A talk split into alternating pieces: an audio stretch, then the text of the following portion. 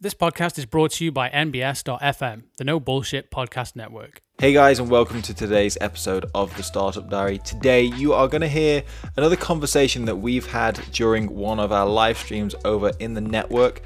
If you are not part of the network, then you can head over to nbs.fm forward slash network to find out more. But essentially, it's a way of supporting the show, and you get access to exclusive content like the live streams, book clubs, private Slack channels, and more. In the live stream you're going to hear today, it was a brief conversation that Adam and myself were having, and then we were pleasantly visited by a Mr. Stephen May, who is a member of the network. What you're going to hear today is an edited version of the live stream that happened last week. If you want to hear the full conversation and get every live stream that we do, as well as the book club and all the other cool exclusive content that we do, head over to the network. That's nbs.fm forward slash network. It's a fiver a month. You support the show. We appreciate you and you get access to all these exclusive goodies. For now, please enjoy this conversation with Adam, myself, and Mr. Stephen May. Why don't you tell the lovely viewers what's been going on? Because um, a lot's been going on. We uh, we were we missed Monday's show. We got last week's show. We missed this Monday's. Why? Uh, yeah, so I guess where I'm at right now, um, and for for Alison and Stephen, not while you're driving, but we can have a chat when you get here. Please just jump in. And, Siri has been supporting Steve. I noticed that. um, yeah, we missed the show, and um, we're going through like a really interesting transition through the business right now. Um, and there's so many things I'm looking forward to unpacking on the podcast. Uh, I guess when Harry said, "Oh, we've got to jump on the, the mics, let's do a show," and you actually mentioned it at the back end of one of the previous shows. You were like, "Adam, you, you, I try and come on and like drop big things all the time, value. You try value, and give value." Yeah, yeah. And weirdly, there's some big things going on in the business, but I haven't really like. I'm struggling to like define it and quantify it myself right now. Mm-hmm which makes it really difficult to talk about. It's not that I can't talk about it or won't talk about it. I'll share everything, you know me. But it's more of a. I, I feel like I won't be able to communicate what's going on in my head because I'm still processing it myself. I guess because you're in the thick of it, right? Yeah, I, I and, can't like, see the right the right now. It's like here's where I'm at, but I can't tell you what I've learned because I'm learning. Yeah, and not even like what I've learned as in trying to get to the end of the journey. I can't even tell you what I've what I'm learning as I go because I'm still like so baby steps into the process. And really, the, I guess the best way to summarize it is we've we've built our business over the last seven years, build a community. 20, 25, 23% of our revenue comes from some subscription based revenue from our trades. So, meaning circa 80% of our revenue has come from brand partnerships. And when everything hit with lockdown, we accelerated our product roadmap um, by about 18 months. So we're going through a really fast transition now in the business, going from a marketing agency, really a marketing agency for the construction industry, through to an online merchant. And it's great and exciting because we've got Tool Talk, we've got the quoting and invoicing data, we've got real good technology to give us an unfair mm-hmm. advantage. But I'm I feel like my feet aren't on the ground at any point. I feel like I'm not grounded. I feel like um, I'm coming in and it's I guess it kind of feels like a startup again, which is so fun, but mm-hmm. just much bigger stakes. Uh, and it's like and bigger time frames. So before I'd come in and I could get a deal done and press hard and get results. Now there's a team and there's an engine and there's a process. Um, I guess I'm personally just navigating bigger time frames and bigger bets, which is creating more questions than answers. Mm-hmm. And I mm-hmm. like to come on the podcast with at least maybe not answers. I like to have answers or at least insight, but I don't Some really have any ways that you can share. Yeah, and that's because normally our feedback loops like one, two, three, four weeks. Mm. I think I said to you earlier, like the feedback loop of what we're working on now is like 90 days. And that's not an OKR perspective. It's just how long this beast is going to take to get operational. And knowing you, anything past a week is is an eternity. it's on. It's weird. It's honestly like painful. Like it's just. It gets to the point that it becomes demotivating, and it's not. I, and then I have to sense check myself. It's like things are okay. well, I also I also think just to be really transparent, I think we are we're going to have this transition period of saying no to this marketing revenue and trying to clean up how we communicate who we are and what we do to the industry. Mhm. Um, that itself is a full show worth unpacking in the near future, and the problems that's created. Um, I guess just doing that is just ca- causing some interesting problems in the business right now. Mhm. Um, I was going to say something about the the timing. That's similar, like right to to a lot of things that are over a long period of time. Like for example, you're trying to lose some weight. We, we've all tried to lose weight in the past, but like you have you have a salad or something. You're like, oh, I've done, I've eaten like I've eaten clean for like two days, and I'm feel like I'm exactly where I am. Although you know, really, those steps are going in the right direction Mhm. but the finish line is so far away. It's like how using that analogy, how how do you get the little wins on the journey along the journey so that you don't go crazy in the next 30 days, let alone 60 or 90? That's a, an awesome question, and I think if I had the answer to that, I'd be a lot more sane right Mm. now. I think I'd like when I said I don't feel my feet are on the ground. I kind of feel like I'm just trying to answer that. Is like okay, I know where I'm trying to get to on a 90, 100, 300 day period, whatever that that time frame looks like. Right now, like what are the micro wins I can get? And that's weirdly something I was doing today is and it- here's an example. Um, and, guys, please jump in and comment where, wherever you want to, or um, if, if you just want to participate and listen, awesome as well. Um, we're in the process of cleansing a lot of data, so we're trying to create like a unique data set in the construction industry, which is um, detail orientated, slow, and painful. Just facts. Mhm. Some people love data. I hate it. I hate the details. Um, and then Sam Martin, our team is is doing some fantastic work. He he's really good with spreadsheets. Yeah. And then I started to load up some spreadsheets and work on some stuff today. And I had to like hold myself back because I'm like, hold on, I could just go and we've got like six or seven brands we need to clean the data up for and load it in. And I'm like, I could just go and do this now myself. But the problem is, is I'm always going to be the bottleneck in the business then. Yeah. And it's it's now of like, hold on, this is a full time job. I need to hire someone for this. So then I'm like, oh, I need to build the process up, then hire someone, then onboard them, and it's like, or I could just do it myself.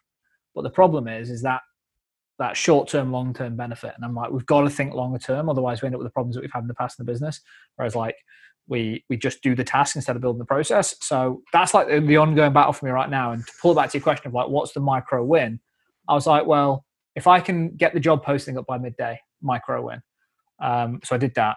Um, if I, oh, sorry, it was actually define the job posting by midday. I can get the job posting up by close of play today. Did that. Got some applications through. So now I'm like saying, okay, when I come in tomorrow, let's define some like end of week, two week, four week goals of just little milestones that get us to where we're trying to get to. That's stuff I'm trying to do right now because it's it's just getting frustrating. Maybe if you put these things on a Monday board and had pulses that you could tick off. Maybe that'd be great. And you had, then you had like a because you could use like a what do they call it a dashboard I think it is where it's like a, a battery and it shows you progress out of hundred. Maybe, Don't know. Just- maybe. I'm trying to think what would make my brain feel satisfied with something that's a very slow process, but seeing a percentage tick up or something, some gamification Yeah. onto it. Uh, I I also think um, I don't know whether this is a positive or a negative. I also think that for the first time ever in the business, I could take a week out and nothing would fall over. And when you say that, it sounds like a positive. So I could literally just go on holiday for a week and everything would keep running for the next week, which is awesome. That's a good thing. Really positive. Never been able to do that before. Seven months ago was not the case. We had clients, we had projects, we had marketing activity, we had all this crap going on. Um, now we've streamlined the whole business and the activities. And I think it's because nothing I'm working on today is giving me direct results that I could I can ease it down. But I know logically that any downtime or any slack I give myself now, I'm going to feel the pain for in three hmm. months, six months, nine months, and I wish I. Were. So I'm trying to make sure that I'm doing the right work now, ready for that future version of the business. But I'm always second guessing what the right work is. Alison has just made a few comments. She says, uh, "Isn't it a micro win in itself that recognizing that you are the bottleneck and stopping yourself from fighting the fires? Uh, that shows your growth as a business owner rather than a firefighter.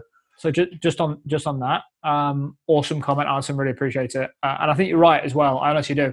I think this is sort of like a transition stage for the business and me. Um, uh, and from a like, I guess here's where I'm at as well.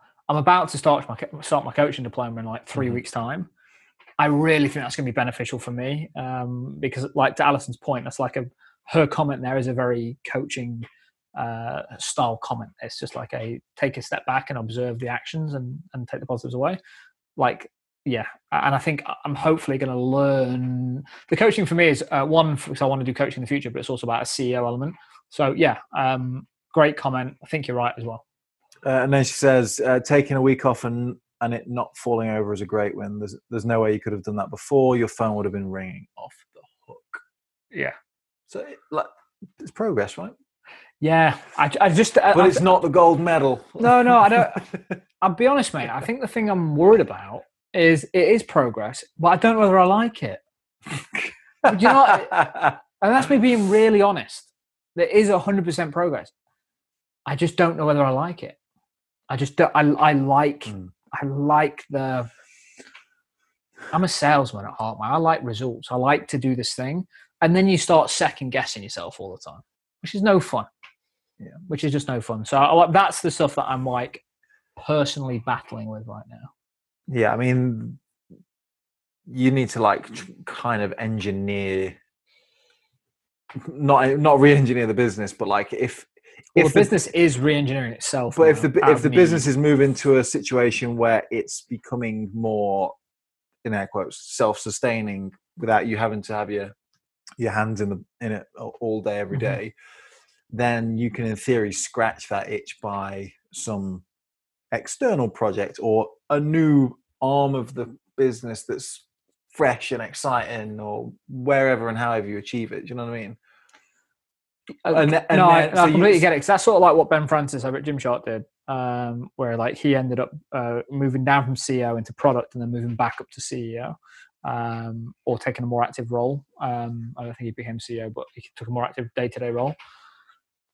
But here's the th- here's the thing: is like just because I don't enjoy it doesn't mean it's not what I want to do. Mhm. So like in my head, I want to become a a people led HR orientated coach CEO.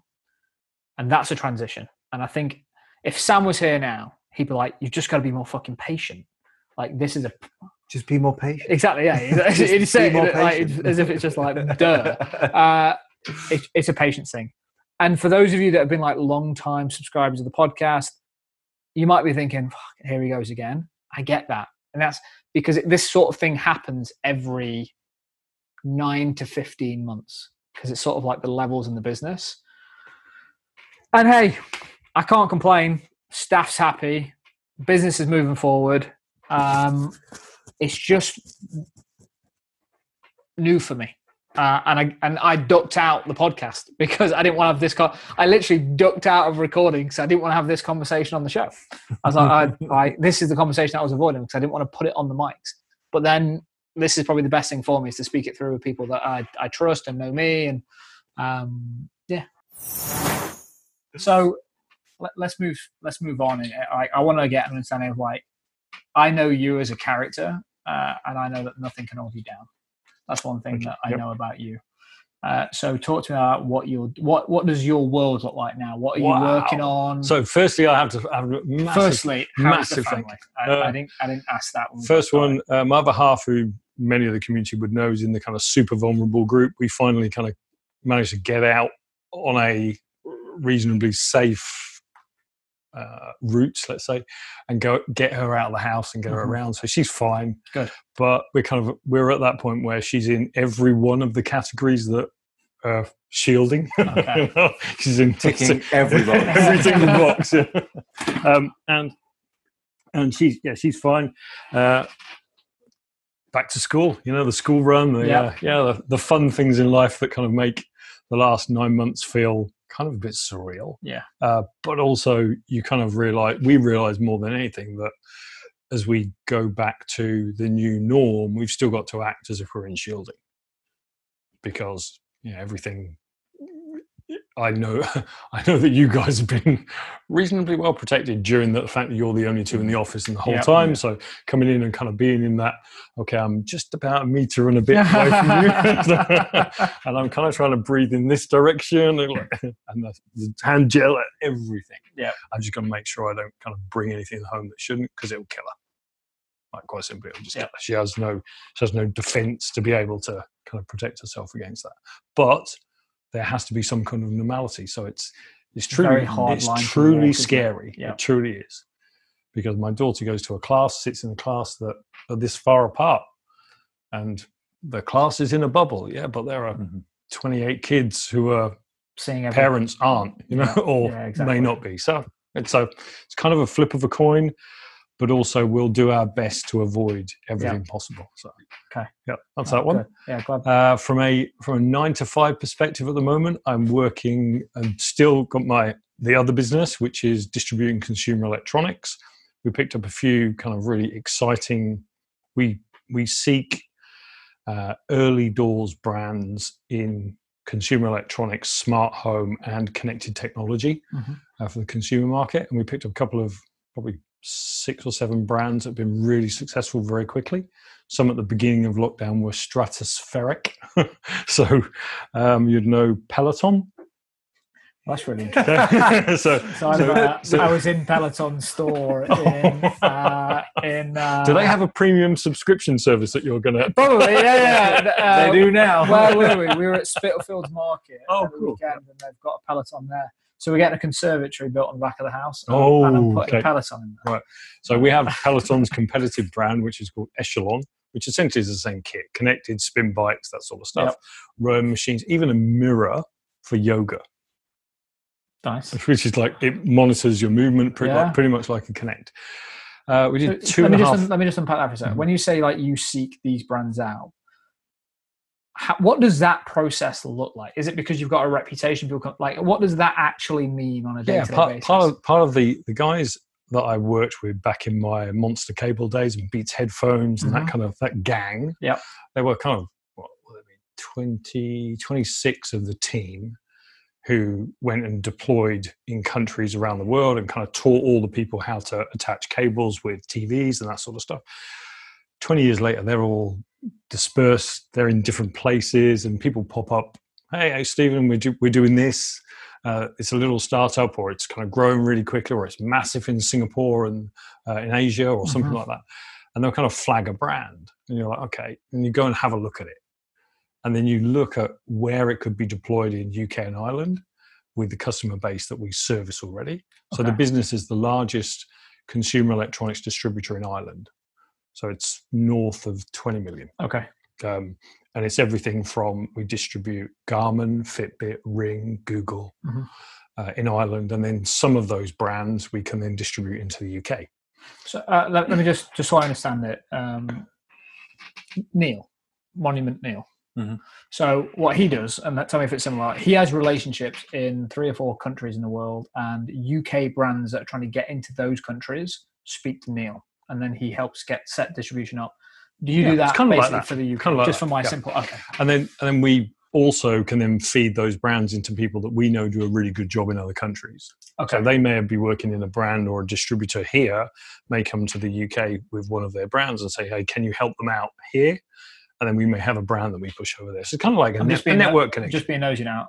Commercial, how does that? Would you? Is it like a, uh, a a commission or a revenue share on UK? Like, how does that work? um, distributor um, distributes for product at a margin. Yeah. So there's a set margin.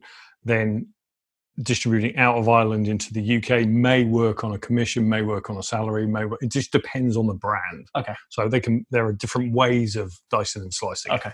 Uh, but the but the product proposition is to find a rapidly accelerating brand that can fit into the marketplace Mhm. and that has the capability or desire to grow rapidly and to Or support both, and to support retail. Yeah. Yeah. Uh, So okay.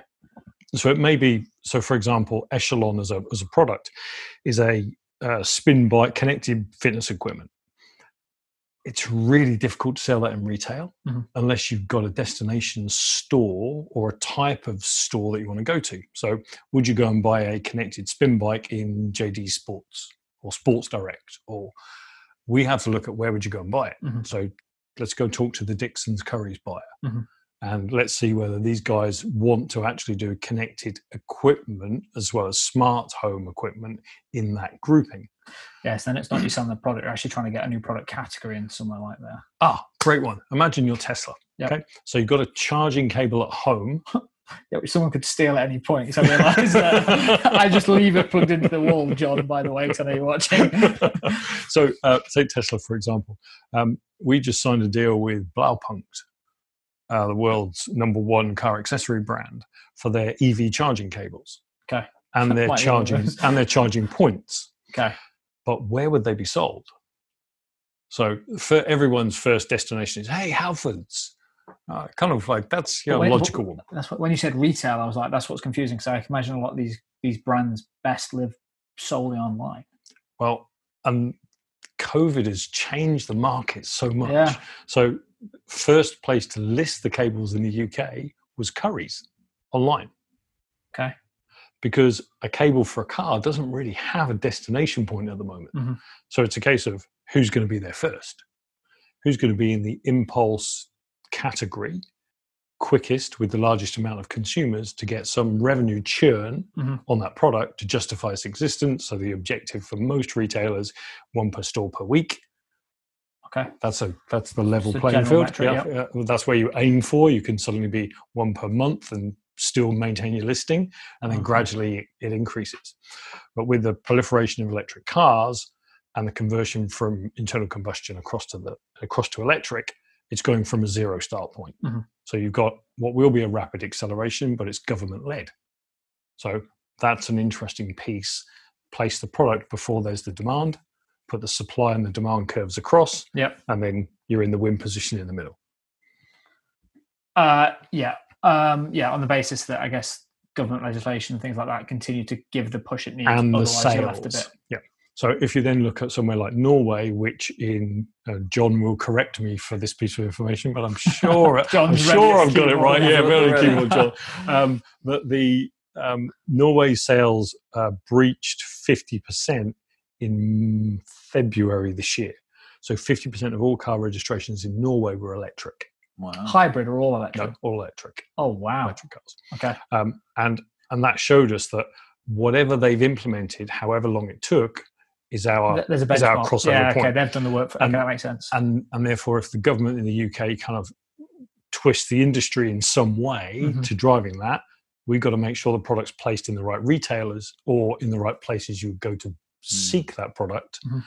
Outside of picking the phone up. Just as an example, every AA van in the UK has an electric cable charge, uh, electric cable lead inside. They have to replace it, replace it every three months, because they cannot go to a broken down, run out of power car with a non-performing cable or broken cable. Oh wow. Okay. So that's just one market Yeah. that no one sees. Look at uh, Parcel Force, who are in the process of running a trial to change the different um, in some of the depots to start to deploy electric vehicles in those depots to see whether they can now manage the Mhm. Parcel Force deliveries through electric delivery vehicles. There's a there's the biggest, sorry, the third largest localized delivery service in the UK that have already started to flick the the seed is switch. planted. Uh, and it's about putting the right products in the right places at the right time or a little early. So how much time do you spend on that compared to? 24 7 again. And I, I, I, it's a it's a it's a question I will ask. The T-shirt you're wearing. yes. Talk to me about this. So this was a uh, an interesting one that came to me. Um, I'm Four- sorry, before we get ago? into that question, I'll answer that question. If any of you guys have any questions for Stephen, please throw them in the comments, and then Harry will just jump in at the end and, and wrap Mhm. everything up. um, we came across in February, Jan- end of January, um, a two seater electric bike um, that could carry 180 kilos, so two 14 stone guys, Mhm. Uh, up to 140 kilometers, which is 86 miles. And it Let's looked swap it for my Tesla. it looked like I'll take Tesla.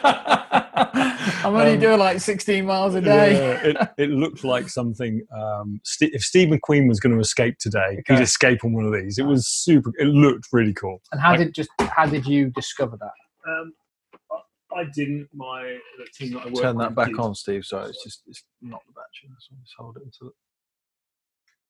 There we go. Okay. Um, the team that I work with discovered it in the Okay. beginning, um, and then I've discovered that some of the people that worked there were people that I knew from a, a different network. Mm-hmm. So we, yeah, we kind of came across it, saw it, was like, okay, this looks really good. Can you organise getting me a sample product? So the guys like, yeah, we'll ship you over, and that took a couple of weeks. Um, they were March startup. They've deployed four thousand bikes. The bikes retail at two thousand three hundred um, but make a 45 point margin for a retailer, which is a big chunky piece. Um, so Harry, we're going to the bike business. yeah, yeah, yeah, nice. Definitely. And then and then from there it was um, a case of seeing what they were doing during lockdown, but we couldn't move. Yeah. Literally, there's nothing doing. And then two weeks ago, they sent me a sample bike, um, put it together. And this is how early startup they were, and everyone can relate to this. There were no instructions. like literally, they'd, they'd have bikes going into Amsterdam. They'd pre- pre-delivery inspection for them, Mhm. and they'd um, they then deployed them all around Amsterdam. So they didn't need an instruction manual, Yep. and they just did not got around to it.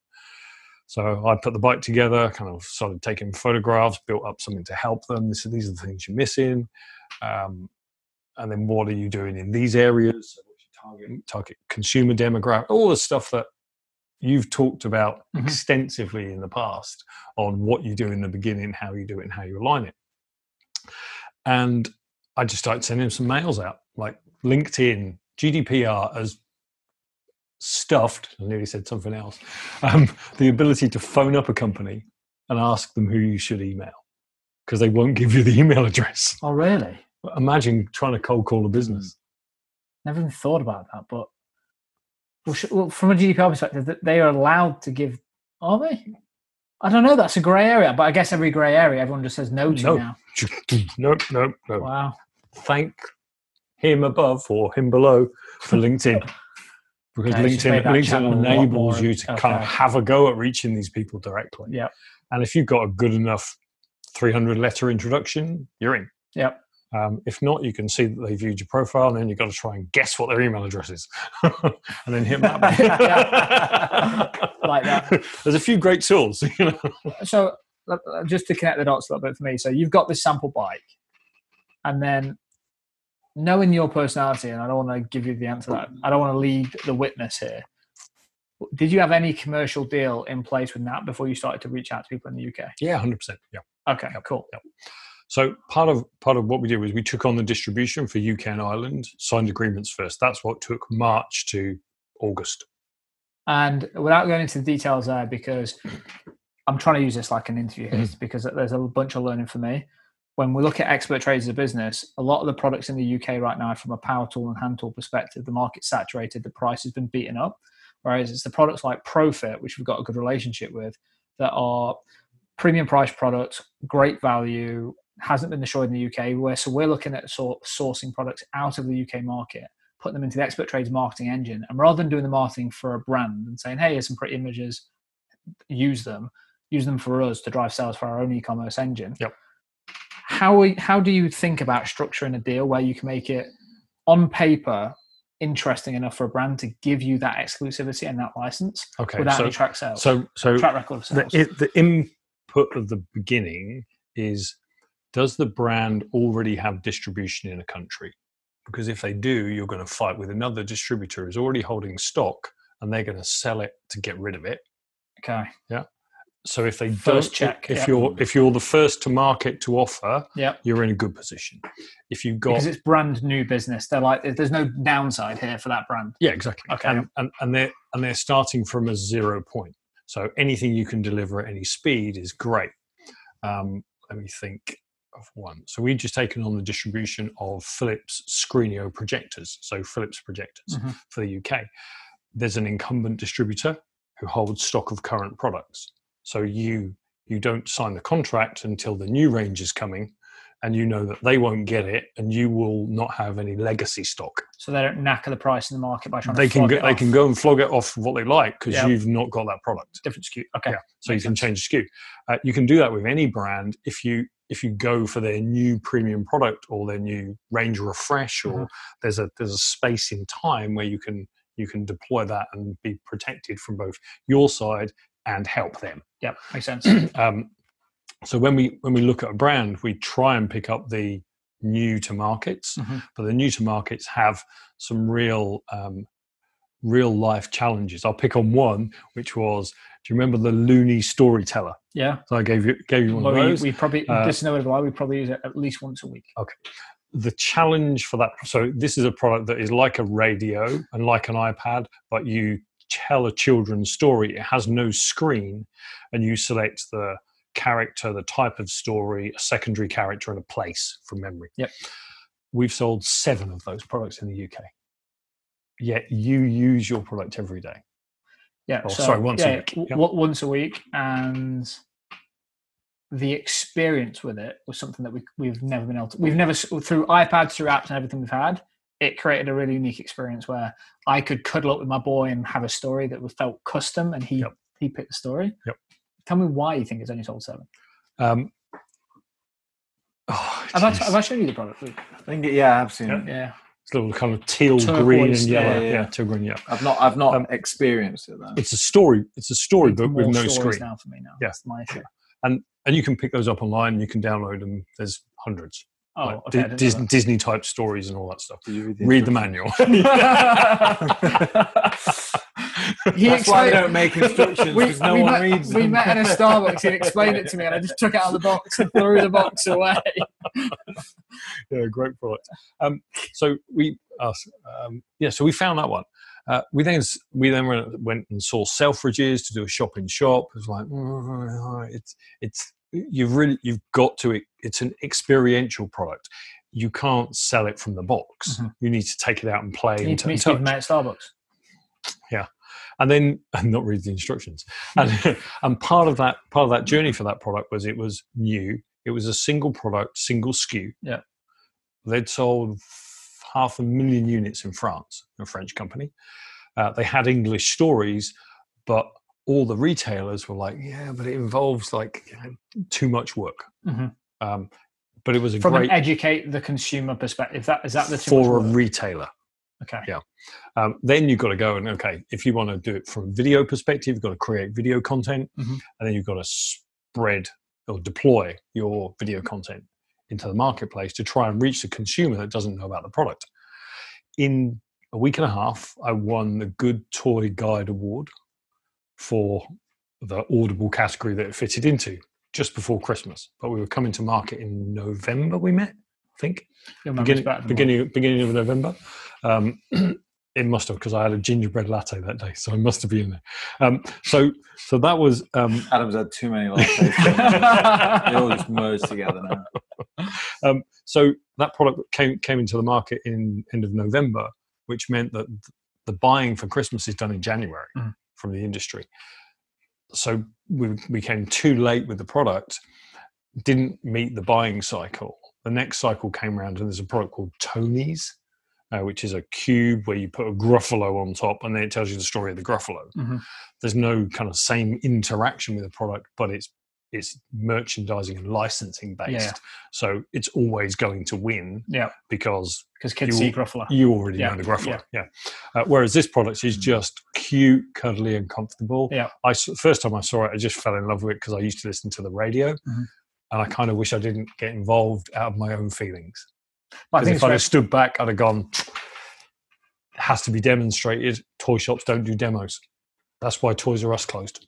or it has to be going under the same approach as the Gruffalo as merchandise and license, and then it ends up on a shelf with all the other Fortnite products. Fortnite's an example for this product. it's just off of my thing right now, but all of a sudden, if it becomes a horrid Henry story that sits on there and it's a licensed story, my kids would have gone wild for it. Like, but I guess that's a completely separate challenge for a distributor. Sorry, a license holder. Yeah, to- li- a license holder license to a distributor. If you're a distributor, you just got to find a product, find a place to sell it, put the methodology in place to drive sell through, and you're away and you've got speed. you've got traction. So there's, there's a number of things I want to try and just dig in here, and this very selfishly, just to understand is just to pull it back to the original, or you've you've sort of started to unpack that question. Is let's just take the the, the bikes example. Are they giving you because it's new new territory, no no traction, no downside, and you have a track record that they get confident and say you can have exclusive for a year, two years, three years?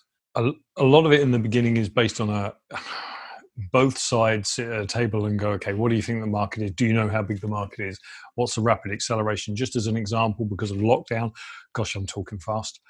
Um, just because of lockdown, cycle sales are up 273% in the UK year on year. Mhm. Electric bikes take 60% of the total revenue of bicycles in the UK Wow. already. Wow.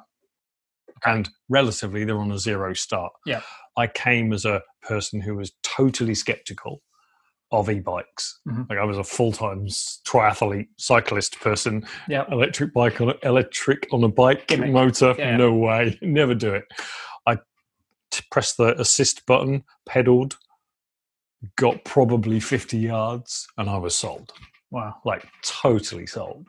Okay. And to and to have something that you just go, actually, I used to be really fit. I'm not so fit now. I've also got a bit of um, uh, lock, lockdown lunch. I try to keep reasonably fit, but I've still got a bit of lockdown lunch. Thanks for the guidance, Tommy.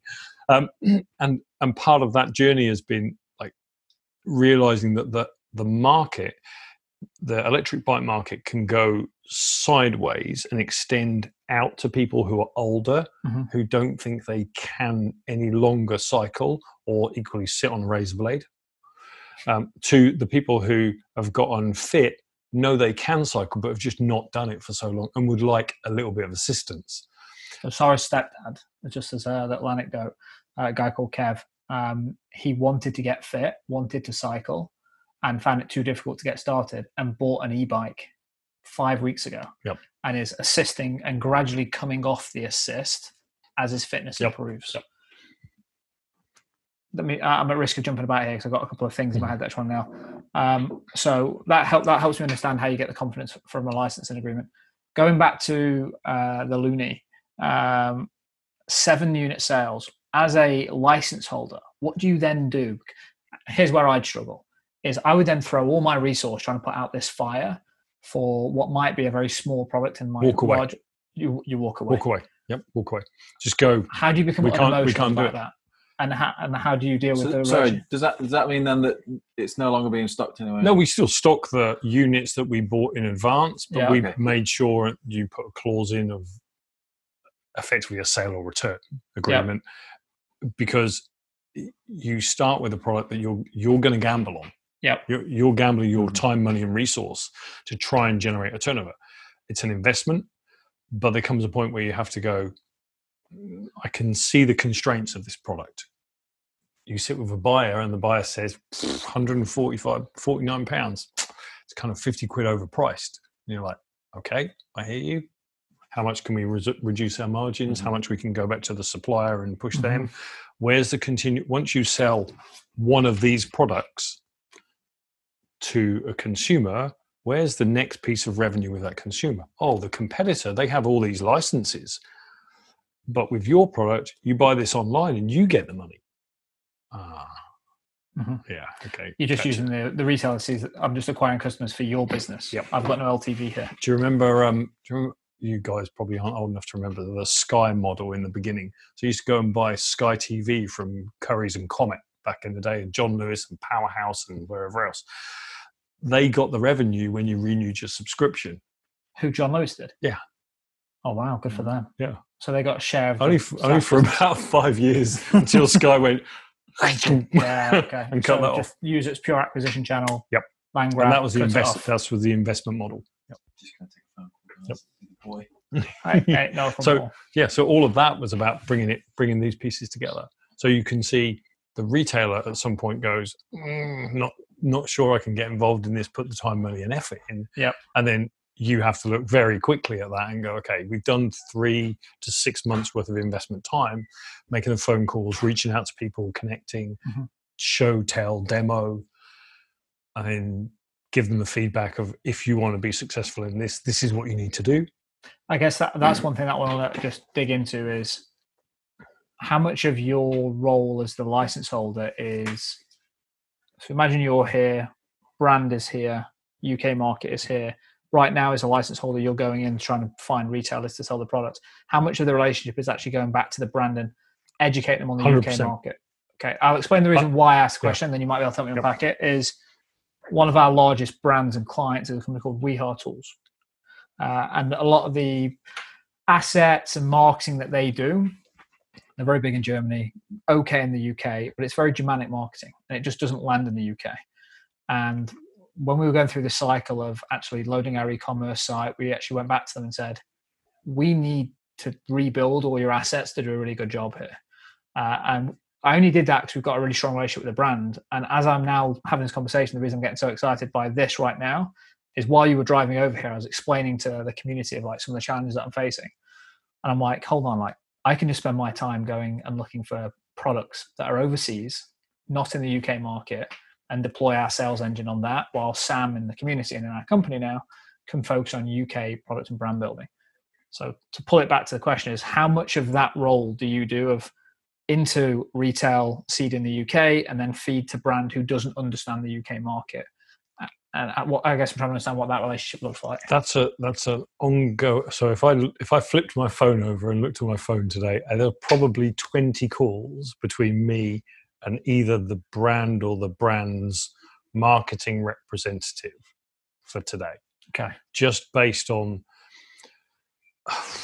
just as an example so uh, this morning i had a digital media creator and a videographer from milton keynes where i live i happened to be riding the bike. I rode past this couple. They said hey that's really cool. Turn around.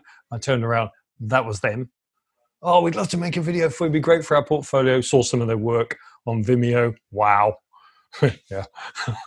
Does does some super good done some su- really super cool stuff.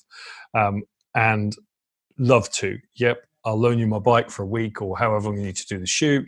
Be brilliant. We can then feed it back to the brand and if the brand think it's really good they might like start working with you. Yep. uh, that happened yeah, yes uh, today tuesday.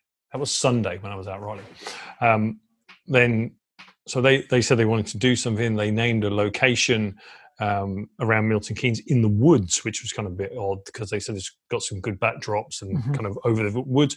I suddenly thought, oh, I'd seen a really cool. They've got some mountain bike rides in there, and I remember that I met weirdly a guy that came to buy my house.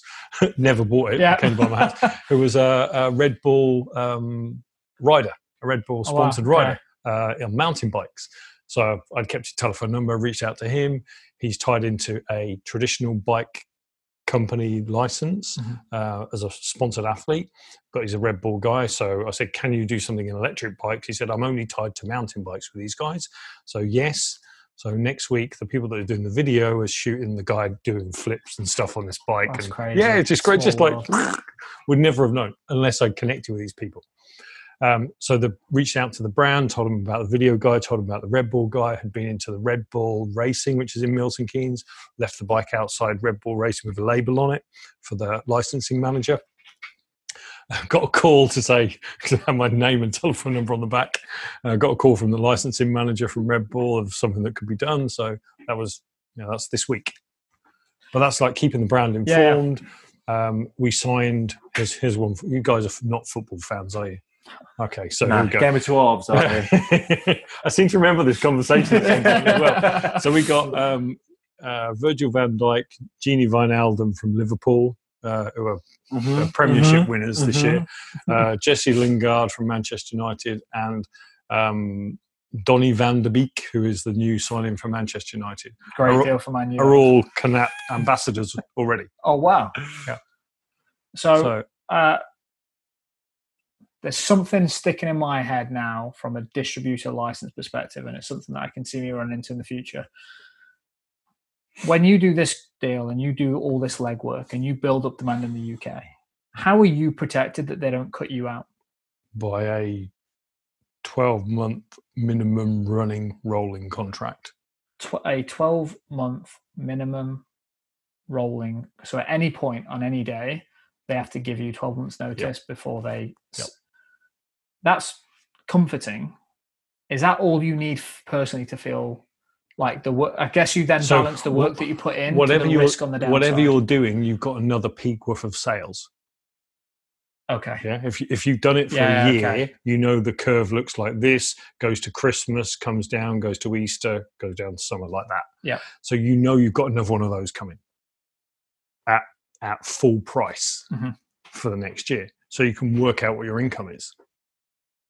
Okay. So you've got historical, So plus you- have got growth okay. curve. So then it's purely just a mass game for you to say how much energy do I put into this for the for my remaining 12 months? and what resources could you put into so everything about me is sell more Yep.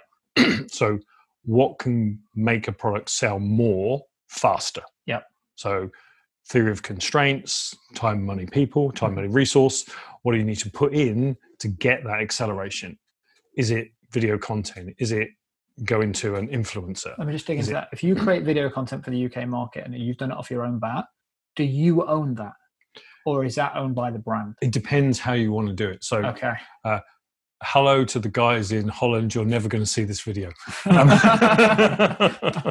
I know someone will tell me they have done, um, but you you put the effort in, knowing that if I do this, I'm going to get something back for it. So, for example, I want to stock of giveaway bikes, Yeah. or I want a stock of what we would call influencer purchase bikes. Mhm. So, friends and family. I want to be able to buy them and then sell them for fifteen hundred pounds instead of two thousand three hundred to people with an Instagram following of more than hundred thousand people if they want to buy them, or if I don't want to keep on giving bikes away yeah, makes sense. because the base cost of those must be to the original purchase from the factory Mhm. must be somewhere around six hundred pounds, Okay. somewhere around it. So in our, in our world, that's the brand giving marketing support. Because they don't know influencers, and all, they just give a marketing support based on volume of sales. but but the marketing support based on volume of sales is today's sale. So my question back Ah, to you yeah. is: Have you got that as a percentage or a fixed number? Uh, we don't have anything right now. I'm trying to understand how these things work because it's uh, fast becoming a an opportunity and a concern for me at the same time. There's two specific brands that we're looking at right now. One of them's messy than the other, um, where we would like the UK license for them. So I just don't know how to structure it. So if you if you go to them for a you'll the you'll have a um, top end margin, top Mhm. to bottom of selling to your um, I say retail customer, Mhm. not as in consumer, but your trade retail customer. Yep. You'll then have a distributor margin that's sat below that, and then underneath that you'll have a marketing spend of X percent of Mm-hmm. that cost. Why isn't it X percent of the top cost? Better for me. because you get more marketing fund to drive more More all the way down. Yeah. All the way through. Yeah, and the, and the Or do you turn it into- or you- the brand is that it can accelerate the top from top of the funnel down compared to waiting for sales to then reinvest, And the spend is three times more and the spend is three times more. So then you get your, because you're get your taking five five percent from the retail margin, five percent more the, sales yeah. faster. and they're all contributing Yeah. to increasing the communication level. What do you mean? Um, there's a benefit for them. It's not just the brand's cost. Yeah, of okay. If you, if you said the brand's cost of a product is let's do the stack at 100, the brand's cost for making that product and distributing is 25. They give 20 for the to distribution, and the Mhm. rest goes to retail. Yep. Or the, the that's the profit profit area. If you're drawing five percent from this figure, five percent from that figure, and five percent from the bottom figure, Mhm. you, everyone is participating in the sale with Yeah. marketing you're able to quantify that and go, we're doing this, this, this, this, this, this, and this, Mhm. and everyone's getting value from it. If you only have the bottom percentage, you've only got a small amount for And which you're going to straight out the- spread it very thinly Yep. Without any real Mhm. investment from those people to drive it. Makes sense. So, just as an example, uh, might be a bit odd, but there isn't a retailer in the UK that gets more than 9% from selling an iPhone. I can believe that. Yeah. It's all back end. rebates. Yeah. And that's so they don't destroy the price in the market. Control. Apple, Apple controls Control. Yeah, So- okay. As a, I think I said to Harry when he came to see me, every every meeting I go to, I have have my case, and in my case is a wooden rounders bat. and I have a conversation about pricing, which is my objection here is to make my retailer money Mhm. because the retail products are the, are the product sales for this price. I am the originator of this brand. Mhm. So nobody can sell the product unless they've got a retail store. Mhm. I won't go to an online seller. You can have a retail store. It's another and- problem I'm facing right and now. so yeah, so, absolutely, yeah. But but your but the challenge is how do you how do you control that market in a way in which gives profit to everybody Mhm. because the the market for the sale of the product is f- relatively fixed until you sell more. Mhm. So if a market for that product and you're starting with online retailers, well, do we stop supplying to all online only retailers? No. Okay. So if you've got a network of local distribution, can that product be picked up from that local distributor or taken from the local distributor to the customer that's ordered the product online? So I help you, the retailer, to sell more Mm. and service the entire online category. Wow, that's such a simple idea.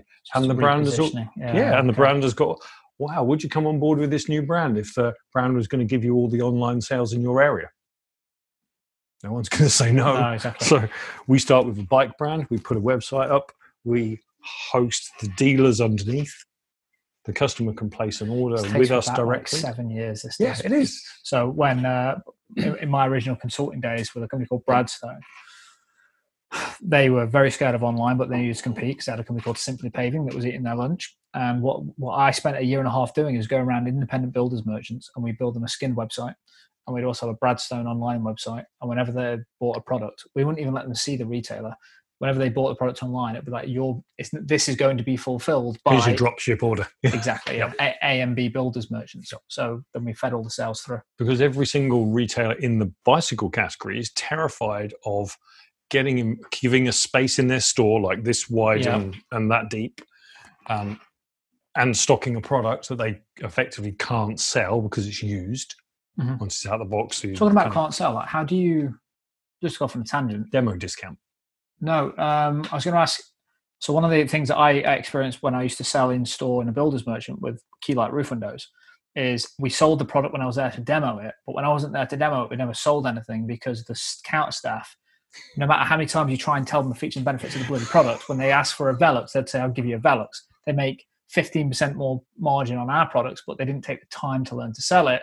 How do you get that across, especially with a new brand and you deal with new brands? How do you get internal staff to actually become advocates sell it for you when you're not there? Sell it yourself. teach train coach Kind of teed you up for this. I? I can feel Harry winding me up from the back Put the, the template, Steve. But you've got to you've got to find every product has a piece of magic. Yep. But it has a wow. It, everything has a wow. And and you've got to find the wow. And once you find the wow, you can then teach the wow. I'm going to be. I'm just looking at free free products I'm- in front of me, I'm- and we're like, okay, there's the wow, there's the wow, there's the I'm going to be cynical now, and I'm, it's purely from a selfish perspective of the world that we're operating in. Is the counter staff in in builders merchants specifically today? They uh, they are nothing more than. Why do I feel like he's teeing me up for something? I'm about to walk into a hole here. they, they largely do uh, customer service and not sales. They, I want this, I'll get this. Yep. They're not incentivized internally behind the counter to sell certain products. They don't see any of the upside by recommending your bike. How do you make someone give a shit? I guess is my question. What's in it for me? What is in it for the? So find a way. Find a way. I just did. I said to guys, first call I made was, I need a friends and family cost for the product. Why? I said, I, I don't want a guy who works in a bike shop having the owner of the bike shop stopping him buying the bike at anything other than retail. I said, I want a friends and family cost. That's only going to go to officially influencers with more than 100,000 followers Mhm.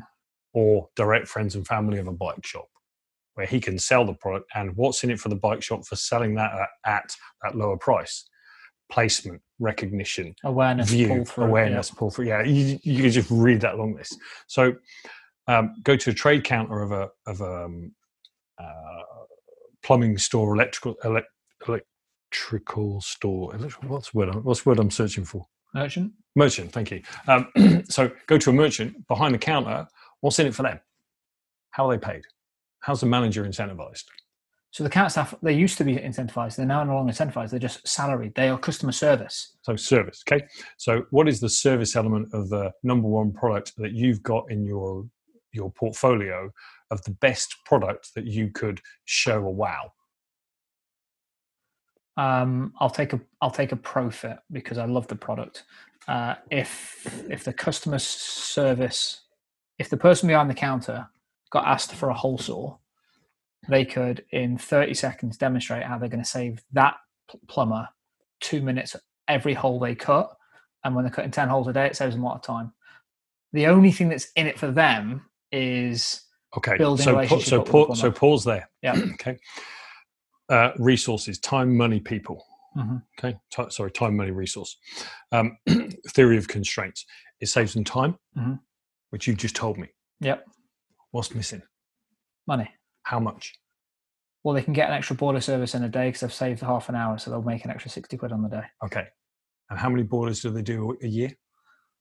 Let me flip it back on you. That's great for the plumber buying it, but I need to get John behind the counter to, to actually give a shit, and there's no upside for him. Okay. He'd rather So- just say, "Not a problem. I'll get you what you asked for." Yep. And I need to change that perception. So what is it? Uh. What is it that you can search to actively reach to touch it? So these bikes, okay? Demonstration sales. Okay. I've been on the road for two weeks sporadically, but probably done about 25, 35, uh, 35-ish uh, bike shops. Uh, loads of them were closed when I got there, which is interesting because it's just so busy. Yeah. and I'm doing all the servicing. But everyone I've been into and got the guy to come out the store and go up and down the bike, uh, go up and down on the on the on the bike and come back to the store. Arrives with the biggest grin on you can imagine, like really, like wow, this is Mhm. amazing. Okay, so I know I've got that guy. Now I take the picture of him on the bike with a ginormous smile. I then ask him for his telephone number. I send him the picture of him on the bike. I then ask him to show the boss and tell the boss. Attached to that picture of the bike is the spec details of the product so he doesn't get it wrong, and the buying price and the selling price and the margin for the retailer. So my salesman becomes the guy who rode the bike. Okay. So if you take my profit approach, I might be missing a trick here, but I still don't see that works for me in like a local. I've kind of got the image of a local independent merchant. Okay, so now scale it up. staff care. now scale it up. Who's the biggest customer for this particular product, the hole saw um, product Yep. in the UK that could sell the product? uh, Howdens. And how many do they sell? 450 Okay, retail stores. in UK. 450 retail stores, and how many roughly per store per year does a, a hole saw sell? Yeah, so now you're uncovering knowledge that I don't know, and that might be the fault here. Mhm. Is I can't communicate what's in it for them because I don't. I'm not selling them on the What's the size of the opportunity pie? the si- ex- Size I'm not. I'm not Yeah. telling them how big the size of the pie So, is. So I guess to your point, if I explain the size of the pie well enough, up here they will drive the activity down for me because they're incentivized at the top. yes, but that's only one of 5,000 products in their in their warehouse. Mhm. So you've got to find something that makes that becomes a wow rather than a feature benefit. So every feature Yeah, okay. has a benefit of time, money, or resource. Mhm. You've got to find which one it is that's the most valuable, and then pour it back into the product. Okay. Because if I was if I was thinking, so for example, when did we meet for the first meetup? Like two years ago. Yeah. January, January two years ago. Um, I've had the same notebook, You do more work. same looking notebook, but there's a lot of them. Okay. Um, but I, but I choose I chose this originally because I like the look of it. Yep. It has has an Islamic look feel to it. It's gold. It's kind of shiny. It's a bit unique. Uh, but it becomes a talking point. I've used that, and other people have bought these or similar ones from paperbacks as a conversation starter in a Mhm. meeting. You have a car that does the same thing, Mhm. which is a conversation starter. You have lots of people He's different. normally the one starting the conversation. How do you know who's I got a Tesla? resist. I couldn't How do you know who's got a Tesla? Because they've told you 10 times before you ask. Sorry. Hold on, I'm not Jamie Fisher. No, that's a Love you. Jamie. But you, you've got to find a, a wow in a product and you've got to find out how that can be a benefit to the so you start with at the base level your buyer. What is he kpi'd on? What is Yeah, what is he incentivized Yep. on? Is it the highest profit product in that category? Mhm. is it a profitable product? What is the standard margin that they take? What, what can you do above the standard margin on that product Mhm. or are you below it? Are you below it because you sell more because more people demand it you, there's three or four different, different variables levers we can just with. find the biggest one Yeah, okay. find the biggest one that you pull and it's like okay we're focused on that and that should get us what we need in this You category know, just that little comment is so insightful for me. I spend too much time trying to work out how to pull each lever, one here, two there, three there. But to your point, just find the biggest one and focus on that. That that helps me a lot with just my thinking. but if it doesn't work look for another. Yeah, like there- in every product there are multiple multiple examples that that might have a so for example with the bike with the Canap bike one of the things is that it carries two people. Mhm. it's the only one in the uk that carries two people. It's the only one that there are other bikes that can carry but under section uh, 36 of the highway code they're not designed for and therefore illegal Okay. so you have to have a bike that's designed for, i.e., pegs, handle, those Mm, sort of things. Um, they can then those other products can carry two people, but they can't carry two 14 stone people because the capacity of this is 180 kilos. So the opening statement is the Canap two seater, 140 kilometer range, 180 kilo capacity e-bike brackets two times 14 stone people. Suddenly everyone goes, wow, Wow. there's nothing like Mhm. Yeah. I haven't told them anything. They're telling me the Yeah. proposition of the product. And the, and the first line is if Steve McQueen were alive today, he would be escaping on one. That gets me my entire brand and product proposition in one line. But that took a week to come up with. It's like trying to find that. Okay, we're nearly like- seven years, Steve. but it's like it, it's it's like you you have to you have to pour the effort into something to to find the right language to communicate the the value benefit proposition. Yeah. and and that's it. Once I've said it, it's like if Steve McQueen were alive today, he'd be writing one.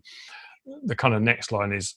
I've started writing the names of the footballers and discovered that no one in the cycling industry gives two beeps about football Yeah.